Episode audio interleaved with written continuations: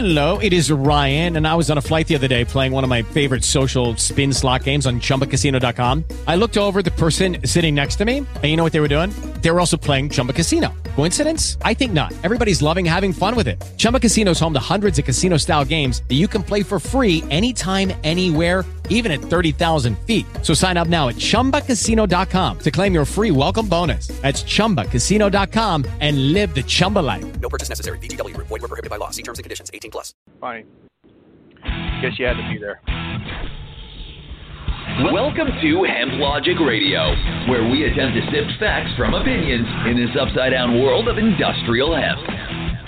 Oh boy, guys, we have a wonderful show this morning. I got to tell you, uh, we are just on the phone here 10 minutes before uh, talking talking uh, this out, and it's going to be a good show. I can tell you that right now.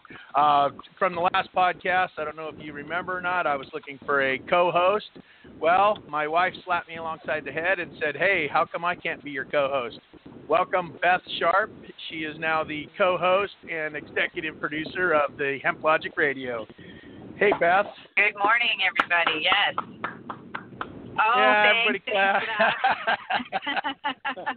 I appreciate it. That's awesome. I feel very loved and welcome. Yeah. Hey, so uh, where are you, by the way? I, I know you're you're calling in, but where's what's your location? I'm sitting here in my pickup, just chatting away. I'm I'm in an undisclosed location because uh, my my husband and I are um, busy doing other stuff at this very second. I'm taking care yeah. of sick people and. all right, all right. All right, all right. So, hey guys, so we're gonna, today we're going to be talking about insurance. Uh, we've got uh, moving on. We've got uh, Daniel Mays, my sorry, Jesus Christ, uh, and Kenny Hallisey from IMA Insurance. Uh, welcome, guys. Welcome. Morning, Corey. Well, thanks, Corey and Beth. Good to hear your guys' voice again. Yeah, we we have quite a history with we have quite a history with these two. We were in uh, um, New Orleans back in July, or was it August? I think it was July. It was um, July. Was it July? Yeah, good good no. times there. these guys definitely know how to have dinner. That's definitely that's that's a true statement. Gee, Christmas. Um, so, uh, Kenny, uh, why don't you give us a little bit of background on IMA Insurance? Uh, I've got here, you know, it's, uh, it's we were talking earlier about having being fairly a large uh, insurance company. Um, you guys do just you do more than insurance. Um, you know, you got a lot of things. You want to talk about what IMA does? Sure. Yeah. No. No problem, Corey. Um, obviously, you guys are going to have record attendance uh, if you listed that it was going to be an insurance discussion. That's usually what people are most interested in, I'm sure. but uh, but what, real briefly, we've kind of got a, a triangle of different insurance companies that are on the call here, and uh, the three agencies. Uh, we work very closely and have decided to partner together, and so uh, and, here in a few minutes, uh, we'll let Jared and, and, Ted talk a little bit about crop insurance, which is really what uh, what people are most interested in, and what your your listeners are probably most interested in from an insurance standpoint. But but real quickly, um, IMA is one of the largest private insurance brokers in the country. Uh, we have a very large um, office in Wichita, Kansas, where our ag department and hemp niche appropriately sits. Uh, we got involved. I often tell this story, and, and I think it's probably how we talked originally, Corey. But about 20 years years ago, uh, insurance carriers didn't know anything about the ethanol industry. And if you think about what insurance is, it's, it's ultimately to help businesses with the unknown and unforeseen problems. And so Therefore, there's the less an insurance underwriter knows, generally speaking, the higher the insurance spend will will be. And there wasn't much of an underwriting history on ethanol, and so we worked closely with a company called ERI Solutions. Uh, and made it a point to understand as much about the industry as possible. And, and that investment of time and resources has allowed both ERI and IMA to now work with nearly half the total U.S. ethanol production. And so our ag team saw the same opportunity in hemp, and we've been traveling the country visiting with companies from seed to sale for a couple of years now. And I mean, we were we were in Oregon, you know, last August as we were just talking picking males out of the field with uh, with you and Beth. So I, I'm not sure how many insurance brokers can say they've done that, uh, but Yeah. we, we really wanted to understand the process. So um, it, a little bit about so Dan will kind of be on here to answer any real specific property casualty insurance uh, comments you guys might have, but through this last couple years and process, we have really been on the lookout for the right crop insurance partners.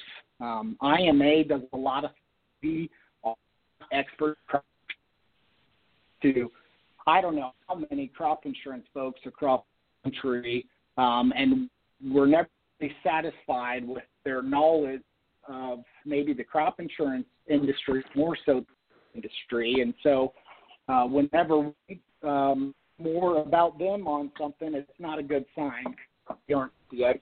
And so eventually, uh, that led us to uh, Jared and, and Ted Lung. Uh, Jared with the National Hemp Insurance Agency, and Ted Diversified Crop Insurance Services, who's a carrier.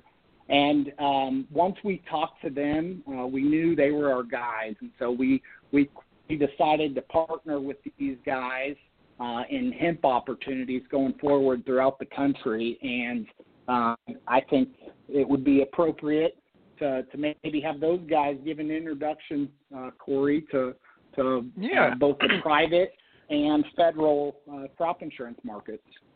Yeah, so you know, let's go ahead and introduce. I got I got Ted Lung. Um, so far, what I know about Ted is uh, he's a business development manager for Diversified Crop Insurance, and uh, he's been in the hemp or the insurance business a total of over 30 years.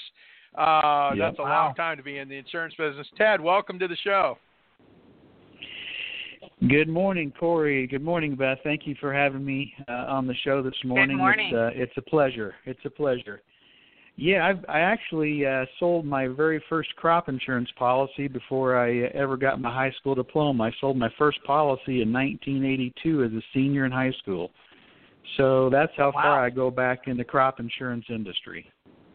Wow, wow. They're they're in the Midwest. Yeah, I'm in uh, West Central Illinois, good old Adams Okay. County. Nice. Yeah. But uh, the company that I that I uh, work for is Diversified Crop Insurance Services, and just so you know, there's about 14 crop insurance companies nationwide, and Diversified Crop Insurance Services is one of those 14 national crop insurance companies. And uh, one thing I love about this company, this company actually started out, uh, the grassroots of this company actually started out as an insurance agency first, serving the farmer, boots on the ground. And uh, uh, they grew tremendously and uh, kind of metamorphosed from an insurance agency to the next highest level as an insurance company. And uh, and they became an insurance company um, in the uh, early 2000s, and now we write over a billion dollars of crop insurance premium nationwide. Wow, that's that's incredible. Um, hey, Yeah. Ted, you got you have you have uh, Jared Lung. Uh, he is. I'm a, I'm gonna just assume because of the last name somehow related. Yeah, there's a little bit of relation there. Yep, my uh, son Jared. Yep.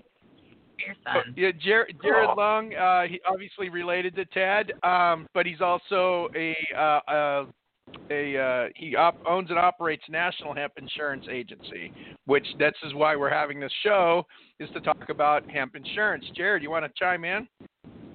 Hey, good morning, uh, Corey and Beth. Uh, great to be here, and uh, uh, really enjoy meeting you guys. And um, excited to talk about uh, crop insurance for hemp this morning.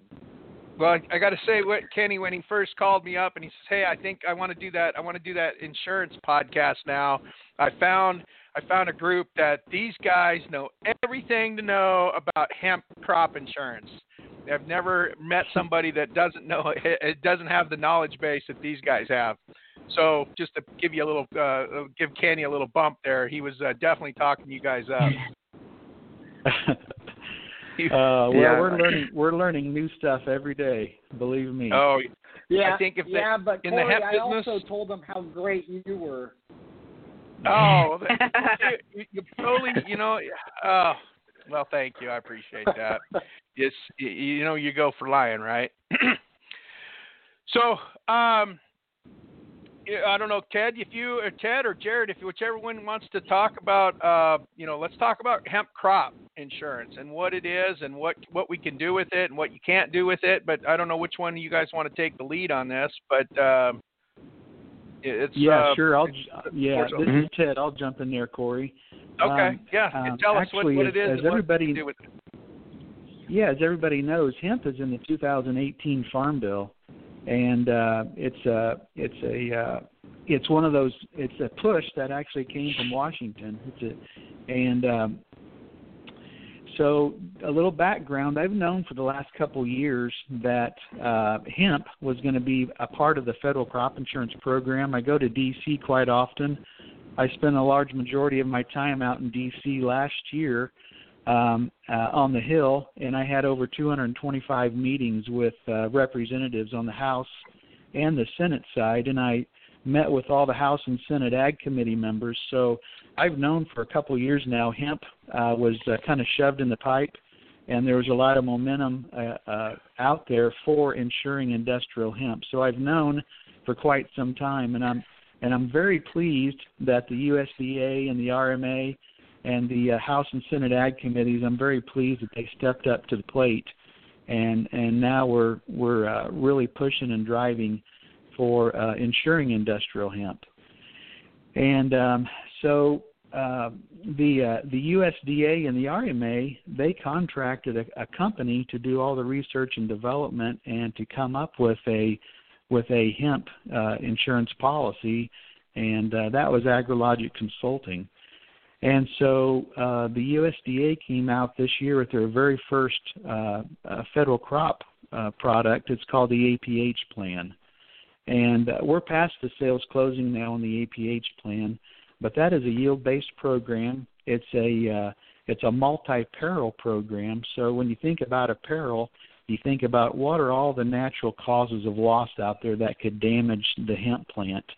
You know, it could uh, all the weather-related uh, um, issues uh, a person can have from temperature to precipitation. You know, it's too cold, too hot. It's uh, it rains too much. It, it doesn't rain enough. Uh, from hail to wind. So all that is covered on the new APH plan now. But um, you know, this is the very first year that the uh, uh, uh, RMA has actually offered coverage like this.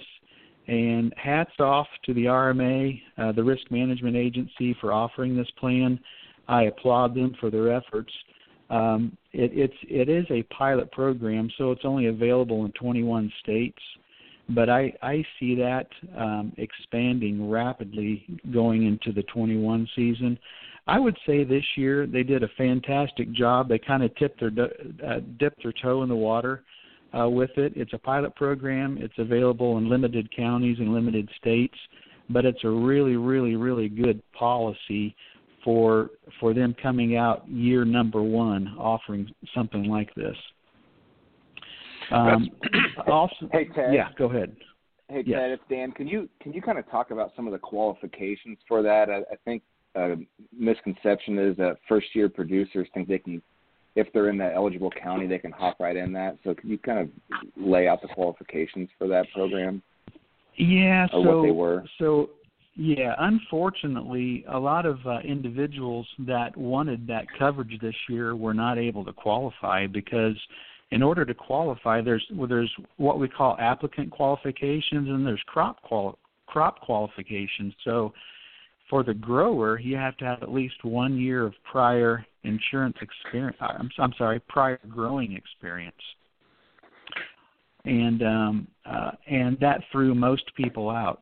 A lot of the people that wanted uh, the coverage this was their first year growing it, and so it, it threw them out of eligibility. But um, also, too, for the people that even did qualify, as far as applicant qualifications, there were some crop qualifications that actually um, um, threw it out also, where they weren't able to qualify. Like, for example, there's a uh, a rotation requirement so a, lot of guys this year, a lot of growers this year were raising hemp on the very same ground at, uh, that they raised hemp on last year. Well, under the crop rotation requirements, uh, that's not insurable. So if you raise hemp on the same ground this year as the ground you had last year in hemp, that's not insurable on this new APH plan. And then ah. also too, there's what we call, there's minimum acreage requirements for so for CBD, there's a minimum of five acres required to qualify, and then for grain and fiber, there's a minimum of 20 acres to qualify. So that's what made it kind of difficult this year for a lot of people to to get on the APH plan. But I I, I feel like now that a lot of people are learning the rules and uh, the requirements that um, in 2021, as the plan gets better, as people become more educated, um, I think it's just going to continue to get better year by year.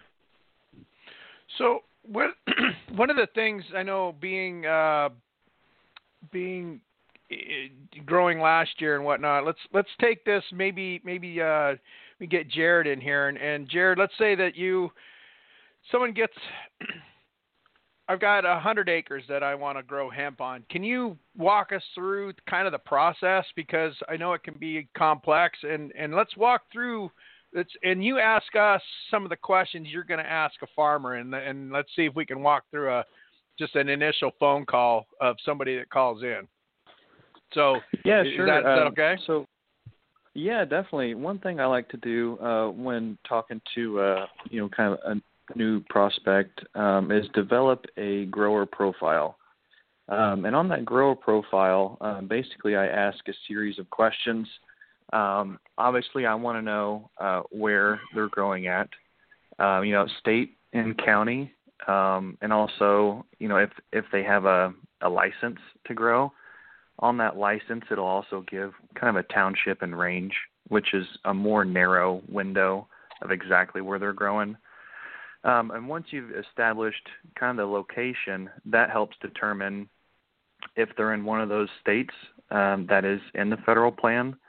Um, and if they're not in one of those states or counties, then I take uh, the next approach, which is um, kind of identifying the different private um, insurance products that I have to offer. I offer four different products.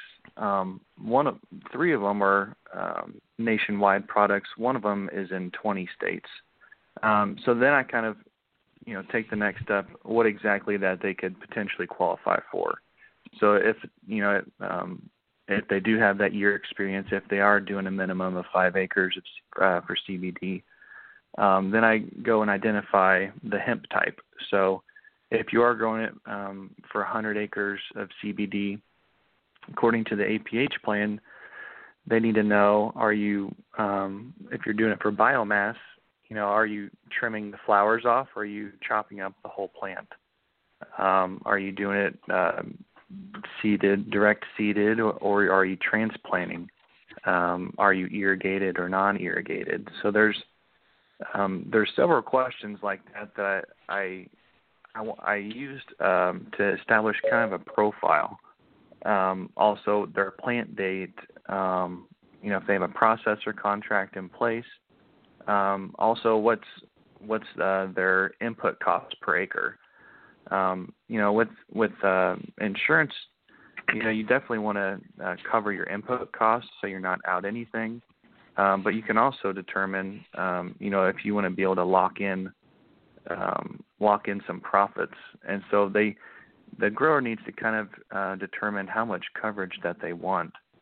Um, one other thing is you want to you want to think about what different perils concern you. Some of the uh, most common ones um, that I have seen is um, too wet during planting um, or too wet during harvest.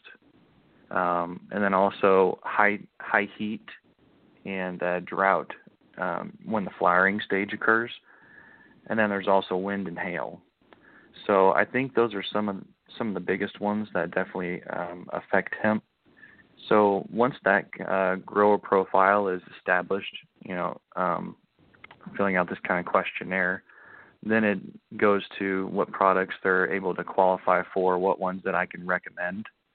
Um, and um, you know, there's uh, two federal plans and four private plans that I can offer. So that that's kind of how I get started with that scenario. Yeah, I know last year uh, quite a few people hit hit hit me up uh looking to you know insure insure our crop, but you know we were looking at I think they wanted oh, I wanted it was a lot of money and it was private. And so all it was mm-hmm. was a bunch of guys with money running around the country saying, "Well, so, you know, we'll insure your crop uh, from hail and you know acts of God," but there was nothing else, and it was very, very expensive. So mm-hmm. it's good to good to know that we, you know the the industry and you know Ted doing his work in DC that we add some legitimacy to this uh, this endeavor because uh, you know I think a lot of times that farmers and you might agree that that hemp farmers are not normally uh, they don't come from the big the bigger agriculture um, you know industry. So you know you're talking you you said something about you know uh, your cost per acre. How many times have we heard where you know farmers don't have any clue what cost mm-hmm. per acre means? Um, and so I'm sure you're educating, just like most of us end up educating somebody on the phone uh, about what they're actually trying to grow, and that just boggles my mind. the amount of money that they're putting in the ground. Uh, mm-hmm. I've heard upwards of you know these guys are twelve thousand dollars an acre, just getting in the ground. Holy. Yeah. Yep, wow. and that's pretty common on a on a low end. You'll see maybe around uh, five to six thousand an acre. Uh, if they're doing a real large scale, they could probably get it down to maybe three to four thousand dollars an acre. Um, it also, you know, uh, determines your cost if you're irrigating or not. Uh, you know, if you're running uh-huh. uh, maybe a pivot, or if you're running trenches, or if you're doing drip tape. Um, are you putting plastic mulch over that drip tape? Um, are you direct seeding, which is maybe around a dollar a seed, versus if you're transplanting, um, kind of like you would a vegetable, um, that's more around the three to three dollars to five dollars um, a plant, and you'll want to run about, uh, determining on your variety, about uh, 1,600 to 2,400 plants per acre. Um, so there's there's a lot of uh, factors when it comes into your cost per acre. Um, you know, the second very greatly, mo- I would say most common is around that eight to twelve thousand dollars an acre of input costs. Yeah, we're and we're seeing that really, and that's starting to come down. People are getting, you know, uh, you know, back March of last year, I was at a at a uh, cloning facility in New Mexico, and these guys wanted to charge three and four dollars a clone, and I said, guys, you know, you might be able to get that this year, but come 2020, if you're not at 75 cents or under a dollar, you're not going to make it. And they look, no, no, this is, you know, but that was back when gold was falling from the sky. You know, it was like manna. Woo, mm-hmm. we got gold. We're going to be rich. We're going to make bank. Yeah. Come 2020, everybody's licking their wounds and you know trying to figure out the best way to do it. So I'm seeing I'm seeing the the cost of uh, input costs starting to drop uh, substantially. Uh, you can buy you can have seedlings delivered with support for a dollar. Mm-hmm. You know, so, yeah, and, and I, I definitely see that shifting in the market, and I think for for next year it's going to have to be uh, more affordable um, as far as either going with uh, seeds or seedlings. I've seen uh, seed prices um, dropping from you know maybe around a dollar, dollar and a quarter down to even sixty and seventy cents a seed. Um, so I think you know once the once the market kind of levels out, I think next year um, a lot of the sticker shock is going to go down. Yeah, yeah, no, it's it's uh, you know you can buy a seed for sixty cents, but you still have to propagate it. You still have to get it in a Mhm, you know how exactly if you're going to direct seed. You know we we've talked with some people about autoflower, and that's that direct seed. So you're direct seeding, you know, an autoflower, and that's really good for the southern states, but uh, it's not going to work up in your your uh, your northern your northern territories very well. Um, so you can buy these these these these feminized seeds, but you know we can get into another whole that's another whole topic of, of where the Sure. industry's going as far as genetics. But um, you know, so you, you you definitely you're having these conversations with the farmers. How are you how are you cultivating? And then I'm sure you're even you're asking questions on how do you plan on harvesting this? Um, Mhm. harvesting, drying, you know, what, how far uh, does this insurance cover? You know, I know Kenny and, and Dan and I have had these conversations of what happens after the harvest, you know, as far as transportation and whatnot. But is your crop insurance, is it, how far does it go? Does it go right to the edge of the field? How far, how far Yeah, so- out does it cover? Yeah, so um, for hemp crop insurance, um, it's coverage for um, not under a greenhouse structure, so it's out in the field, and it's from when the the plant goes into the soil until the severance of the stalk. Okay.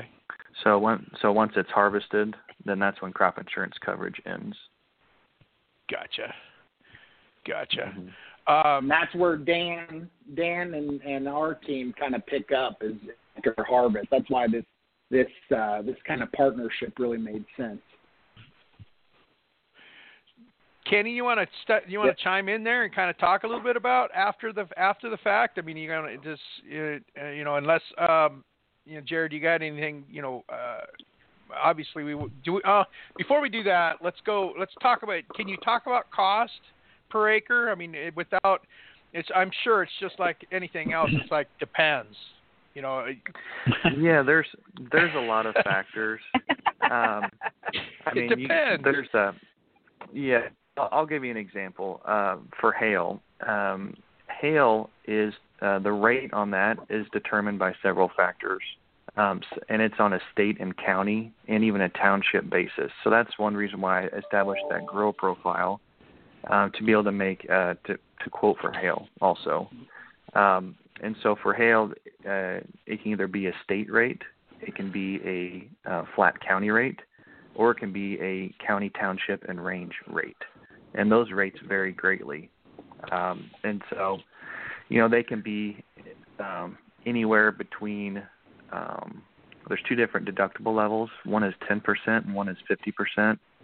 Um, and for instance, um, it'd be around uh, five dollars per one hundred dollars of coverage. Um, that's one that I've I've seen quite a bit, but it can even be as high as um, some areas in Colorado where I've seen where they have extreme uh, hail damage, and it's very common. Um, upwards of thirty to thirty-three dollars per one hundred dollars of coverage. So it it um, cost per acre varies greatly. Um, there's other private products that are around uh, the 10 to 12 percent of liability range. So if you wanted ten thousand dollars of coverage, it'd cost you about twelve hundred dollars an acre. Um, so there's there's a lot of factors that determine um, the rate per acre, uh, which product you want, where you're located, definitely. No insurance on the genetics, of course. Or do you? No, no, they're they're not on specific genetics. no, I mean, so so somebody buys some genetics from the guy on the corner with the little Ziploc baggie, and you're not going to cover that. You're not even going to. You you just you, do you? Is that a question that you ask the guy, or the farmer? Is where did you you know where are your genetics coming from? Is that? I mean, I I can see the insurance com- in, industry actually requiring to know where the genetics are coming from. Um, it's it's not really that much about the genetics as much as how you uh, maintain uh, your field, the actual farmer practice. Um, I would think if you know if you're buying bad genetics, it would be um, it would be more of getting the male plants out of the field. You know, if you're buying bad seed, um, also um, it would affect your yield a little bit. Mhm. Um, so it Now, yeah, that, that's one thing that's not really talked there- about much. you have a private uh, option that is or that that has a pretty big focus on genetics, don't you?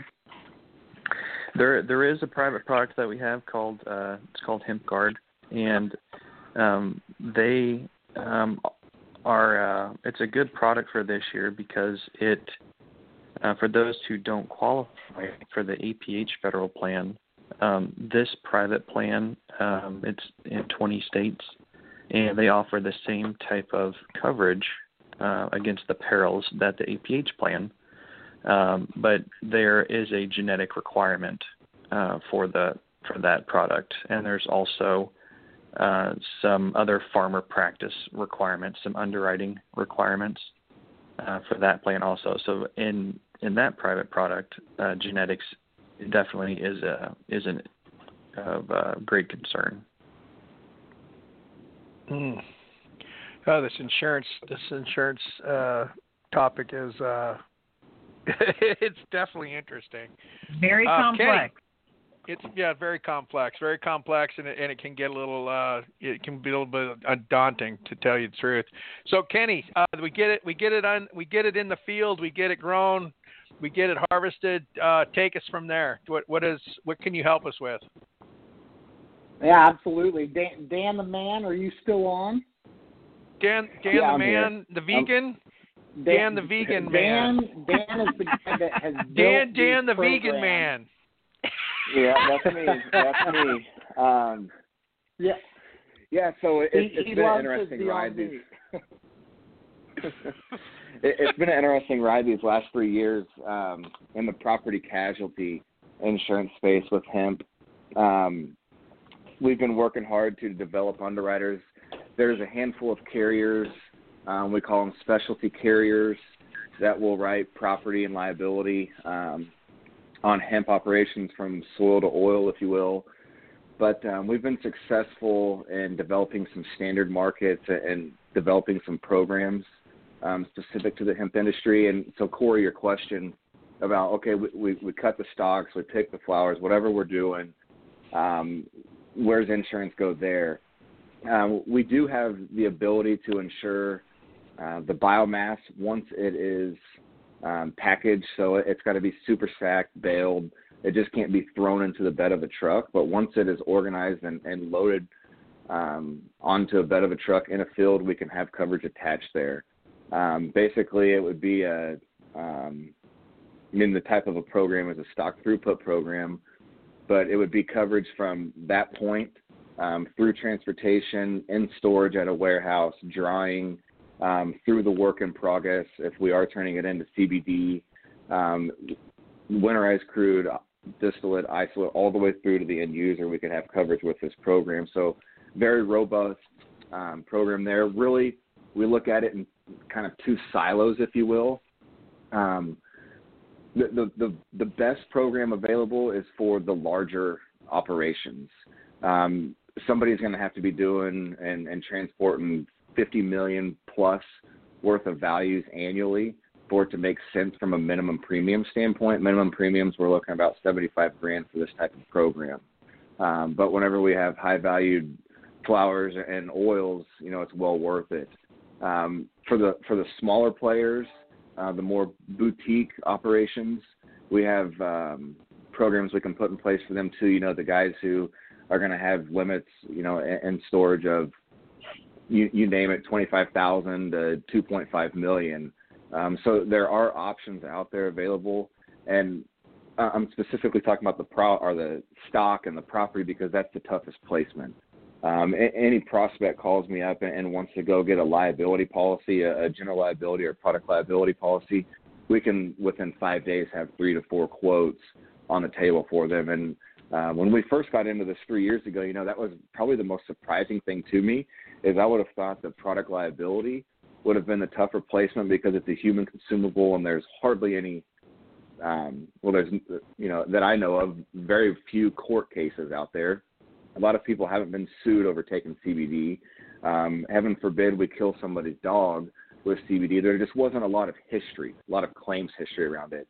But um, securing a product liability quote is not tough and it's not um, crazy expensive. It's the property side where underwriters start getting nervous um, because you know some of the first deals that we put together, you have a 4,000 square foot warehouse and um, you've got 15 million dollars worth of stock in there, and they're thinking, "Wow, what's the difference?" You know, and we're going to them saying, "This, there's no difference between insuring hemp or corn. It's all a commodity. It's the same thing." And they're like, "Well, the values are huge, you know, and the difference is we're insuring diamonds, not cubic zirconians." Is is kind of how we've explained it and helped develop the market. But um, I guess moral of the story is there's options out there from the time the the crop is harvested all the way through to the end user. From a stock standpoint, um, other issues on the property would be obviously buildings, extraction equipment, um, business interruption coverage, very popular topic right now with COVID 19 going on. Um, so, all, all of those coverages are available. We can definitely um, help out. There's multiple options out there. And then the casualty side with the product liability, the general liability, and the excess. Um, like I mentioned earlier, plenty of options there for them. Wow, you you got a you, you you're well versed in that, Dan.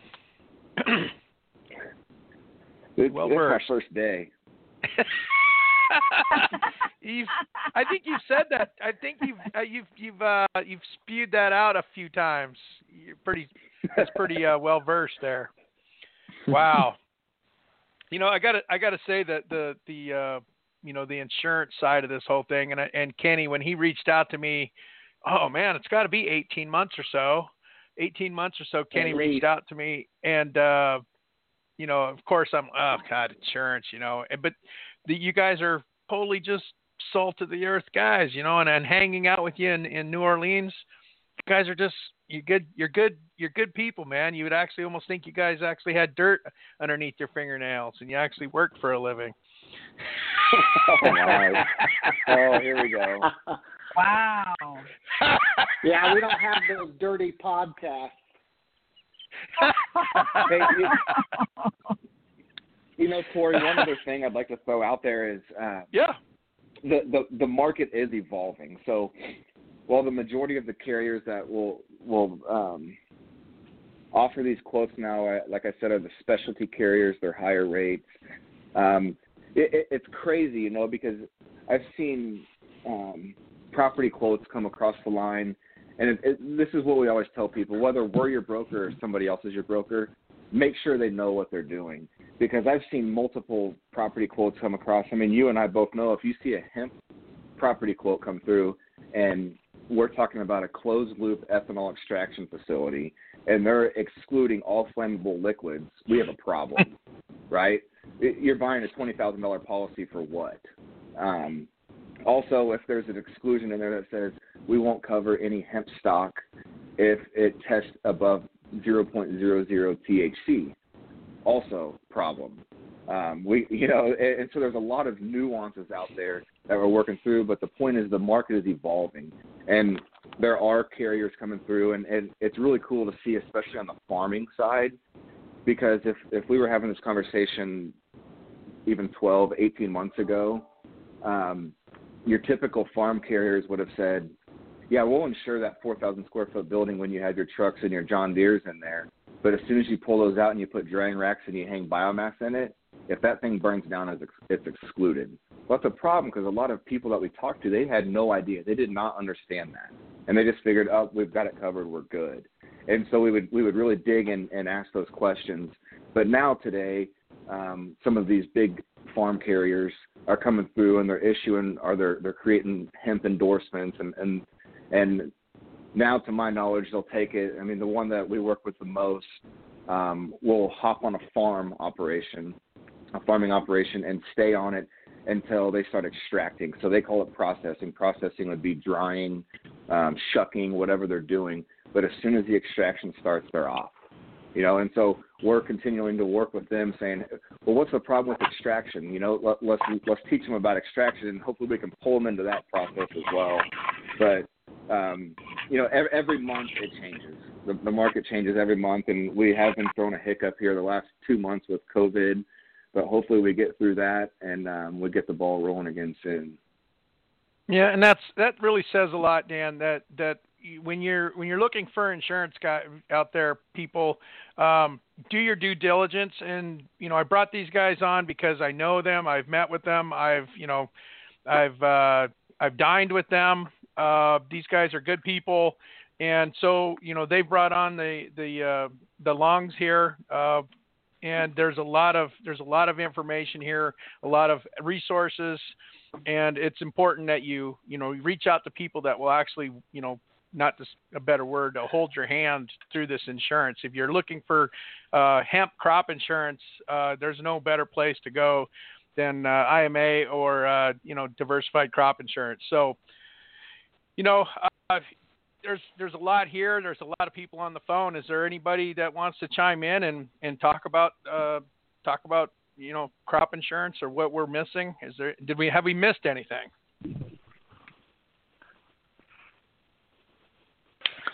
All right, Um, Dan. We need to I- we need to talk. Oh, go ahead. I'm sorry, Ted. I didn't mean to cut you off.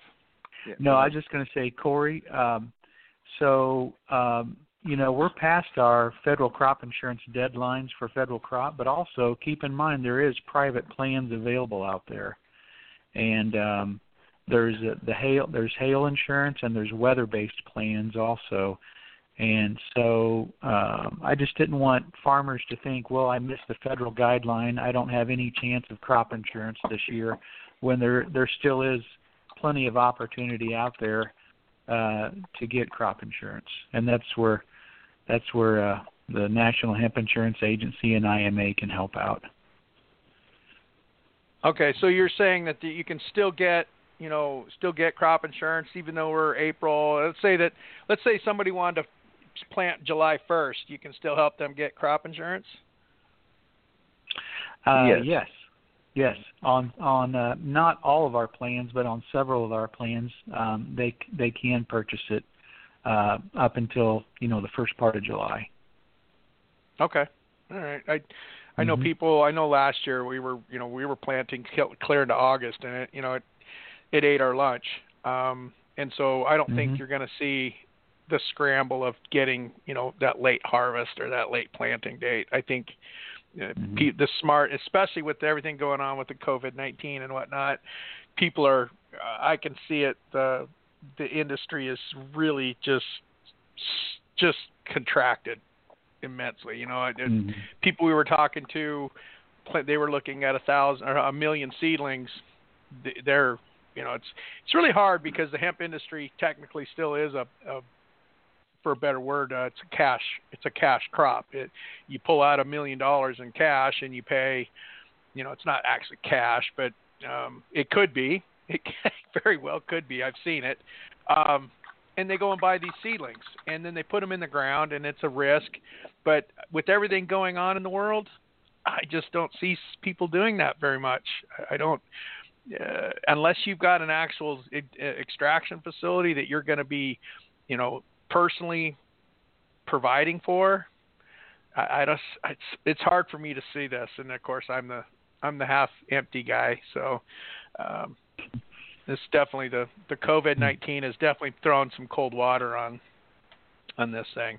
So, um, what uh, what are Yep. you guys? You know, as far as you know, that's hemp insurance we we've talked about. What other you know crop insurance you guys are involved in? I'm sure in just about everything. I mean, Ted explained that you guys started out.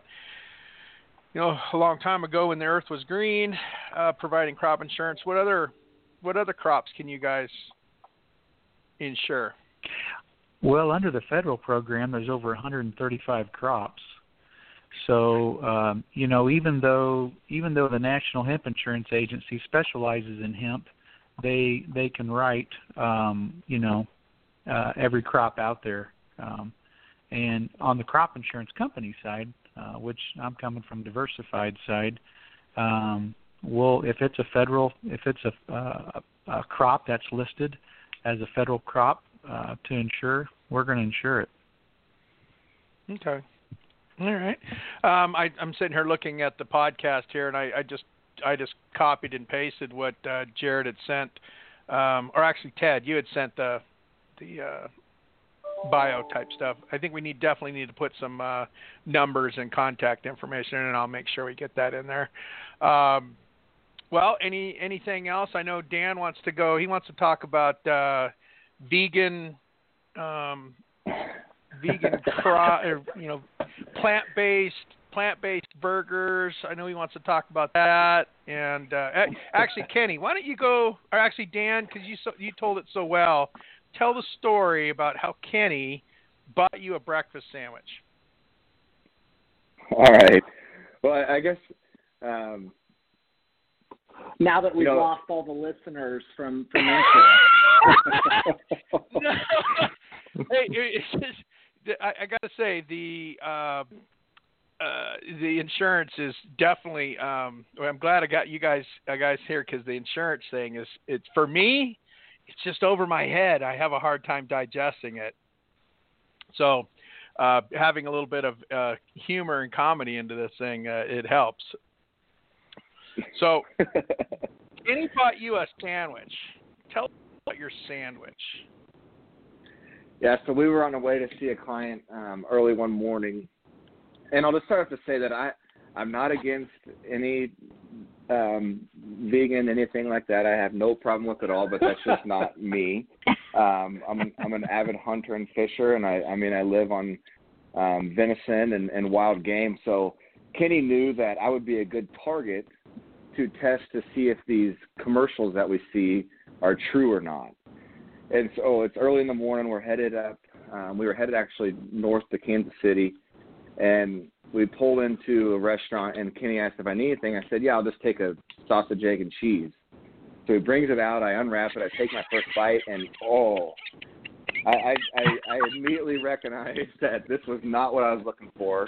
Um, that something was up with the sandwich, and Kenny kept a straight face. He did a great job um, pulling the joke off, and he said, "I don't know what you're talking about." And I thought, well, maybe this is just a different restaurant I'm not used to, right? and I took another bite, and um, Kenny couldn't hold it back anymore, and he started busting out laughing. And he said, "I had to use you as my test subject because I knew if anybody's going to notice it, it was you." And yeah, damn sure right. I, I knew noticed it as soon as it hit the palate. I, that was not real sausage. Well, uh, you know this. I was, while you were talking, Dan, while you were talking, this the reason why we're actually talking about this is that you know I posted something. I posted a video. Uh, what was early this week? No, it was early last week. Um, I posted a video about the um, you know the farmer the food chain supply and what's going on uh, with the the broken food chain um, and it caused you know it's I looked at it this morning it's almost been seen 12,000 times.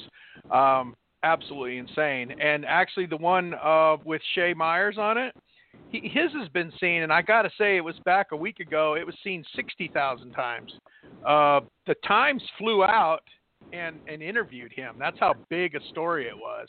And so we're we're having this conversation about the food chain, and of course I get I get the people that think that big ag should die a slow, painful death, and we should all eat carrots and you know these plant-based burgers and whatnot. And you know they're pretty adamant about it, but they have no idea what the food chain even means and so that's why uh, you know Dan emailed me this morning and said that he was going to uh, be a plant-based advocate this for this episode. So that's how the that's the vegan burger so, story came so about. If, if if you've ever seen Dumb and Dumber, uh, Corey and Beth, there's there's a scene on there where uh, where those guys put rat poison on on the bad guy's burger, and, and they're they're holding back, laughing so hard, saying, "Why don't you eat up and find out?" That's that's about how I visualize this a little bit, um, it, it, with similar results. Dan was not happy that he just got forced to eat a, a vegan burger. you might have gotten you might have gotten yeah, I don't think I'd have been as. Did did he did he strike you? Because I might have struck you. I might have I might have slapped. He you. was, what?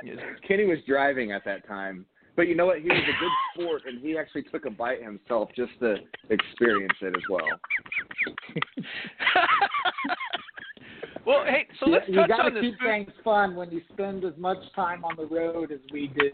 You got stories like that galore. I mean, there was a there was a pterodactyl that was climbing into my my shirt one day on the on the highway and Dan's just laughing his butt off, slapping me on the back as we're passing these semis. and I all of a sudden I I get out like uh, like there's bees all over, and I'm just trying to get this huge bug out from under my shirt. We're on the We- side of the highway, and it fun. looked like Tommy Boy took his shirt off. Oh boy. you guys, you guys, you guys are you guys are you guys are funny. You guys are good. You guys are good. Hey, so let's real quick. Let's let's circle back and let me think. Let me ask the question on the insurance side. What is this when when people have to till under their lettuce or they have to you know destroy their crops? Um, I don't think that there's an insurance for that, right? Well, it um, I guess it depends on what crop and what program that it's in. I mean, if it's a if it's a federal product and they need to destroy it, of course you need to turn in a loss and have an adjuster go out there and authorize anything like that before. Ted, have you seen that video that that that uh, Shay put out where he dumped that million pounds of onions in a ditch? You know, I've been seeing that a lot lately. You, you know, dairy farmers are dumping out milk, and uh, and and fruit and vegetable farmers don't have any marketplace to take their pro- their produce to uh, product to since the restaurants are closed and things like that. And one thing that I can tell you is that USDA and the RMA, the Risk Management Agency, they're taking a close look at um, trying to figure out what to do to help help uh, help out in this type of uh, you know situation that they're in today. It's it's unfortunate, but um, you know that CARES Act that passed. Um, you know it's a 2.2 trillion dollar package, and there is some help uh, coming to the ag sector. Uh, through the Commodity Credit Corp Corporation, uh, that's what will feed into the USDA programs and I do know that there is help coming. I don't know how fast it is or what it's going to look like, but uh, um, I just feel really bad for our nation's farmers today and what they're going through. Yeah, it's it's a tough. You know, I grew up. I'm born and raised on a dairy farm. And Beth, she she was uh she was on a dairy farm there for a while. Actually, how many years were you on a dairy farm, Beth? Uh, about 23. 20, 23 years. So, born and raised. Her she was she was married to a dairy farmer. Actually, her ex-husband and I were friends in high school because our our parents were dairy farmers. So, we kind of grew up Yeah. in the in the dairy farm business. And so, watching these videos of dairy farmers dumping milk just it, it has a different effect on you. You wouldn't think that it does, but watching that just it's like uh, and and I guess that's why I get so passionate about when people come on, you know, a video that I'm talking about something and they're like, "Well, you suck because you kill you hurt animals or, you know, you deserve everything you're getting." Yeah, it really gets me wound up because it's personal. I don't know. I these know when I when yeah when I'm in Washington D.C., uh, you just would not believe. Of course, I I educate um, legislative assistants and uh, you know uh, on the federal crop program and why why do we need food and food sustainability and reliability and quality and why we it's it's imperative that we keep our farmers financially healthy and we support our farmers we need that and this this one uh this one lady I talked to one day. Of course she was from the city and uh she didn't realize that milk came from a cow. She thought it came from almonds. Because Oh, she no. don't buy almond milk. So that's Oh, some of the education that I had to do in DC and and sometimes I go to uh, food sustainability conferences in DC and I know the dairy industry they are really upset at mislabeling. You know, you go to the you go to the food store and you see almond milk, it's like really? You know, uh almonds don't have teats, cows do. And, it's not almond milk. So uh, there's just a lot of education that needs to take place, and uh, they need to. People really need to uh, find out uh, how their food choices and things like that really impacts farmers. I, as a as a as a kid, my dad did uh, uh, field trips out to the dairy for like fifth and sixth graders, and every year, one kid would ask, "Where are the brown cows at?" What do you mean? Where, where, why are you asking about the brown cows? Well, they make the chocolate milk. Uh, That's what my parents told me as a child. That chocolate milk comes from round cows. awesome. Yeah, see, I uh, I married a dairy farmer's daughter, and I live behind the dairy farm. Been married 36 years. Yeah, you know, And, you know uh, exactly the smell of money, right? Oh. The smell of money. Oh yeah, oh yeah, yeah. We yeah, my uh, my brother-in-law, he had a city slicker friend come out one time, and he thought you had to pump the cow's tail to get the milk to come out. Oh my god,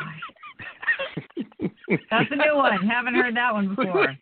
we, I had a buddy come out from school and he was out helping me. We were moving hay and feeding the cows and stuff, and he he was terrified of the bulls. No, we don't have bulls, but I, I never let him know that there was no bulls.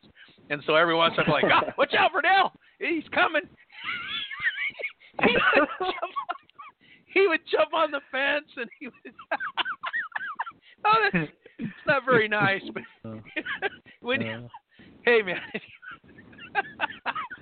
uh, Sorry, I just pictured Verdell jumping over a fence at Mach six to keep away from yeah, from a from a dairy cow. So yeah. anyway, you know, guys, I really appreciate your time. I know that this went a lot longer than than you uh, were expecting, and we had a delayed start time. But you guys have been great. Um, I can't thank you enough for being here. Kenny, thank you for setting this all up. Uh, Ted, Jared, uh, Dan, you guys, you know, welcome on the show anytime. If you wanna, if you've got a, a hot topic you want to jump on, uh, just let me know and we'll get you on. Okay. Thank you.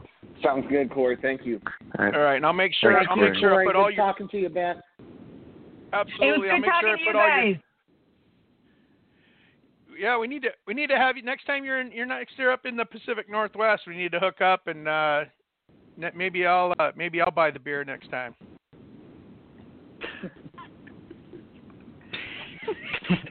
Yeah, call call us up. We'll come out and we'll help pull some male plants. There you go. You we can have a little male pulling plant contest. There you go. No. so I'll make sure I got all you guys' contact information in the in the in the uh, bio here, and so if somebody reads this, they can get a hold of you. But uh, once again, guys, thank you so much for being on the show. Thank you. Thanks, All right, Corey. guys. Thank you. Appreciate it. Have a great rest Thanks, of your day, guys. guys. Good luck, everyone. All right. Thank Take you. care, guys. All right. Thank you. Thanks. Bye bye. All right. Well, Beth, your first Yeah, co-hosting that was gig. pretty good. I think it went. I think it went well. Yes, I agree. it went- I agree. We should do it again sometime. Uh, I think we're going to be doing one. We have one Friday actually. Going to be talking about right. decortication. So, um, yeah, I think I'll do my research so I can ask questions. Well, that's uh, the co-producers or the producers, executive producers' job. So uh, uh, I think that's your job, not mine. So, all right, guys, this is uh, Hemp Logic Radio. Uh, this is Corey and uh, my co-host Beth, and we are out. Have a good one. We'll talk to you soon. Have a good one, everyone. Thank you. Bye.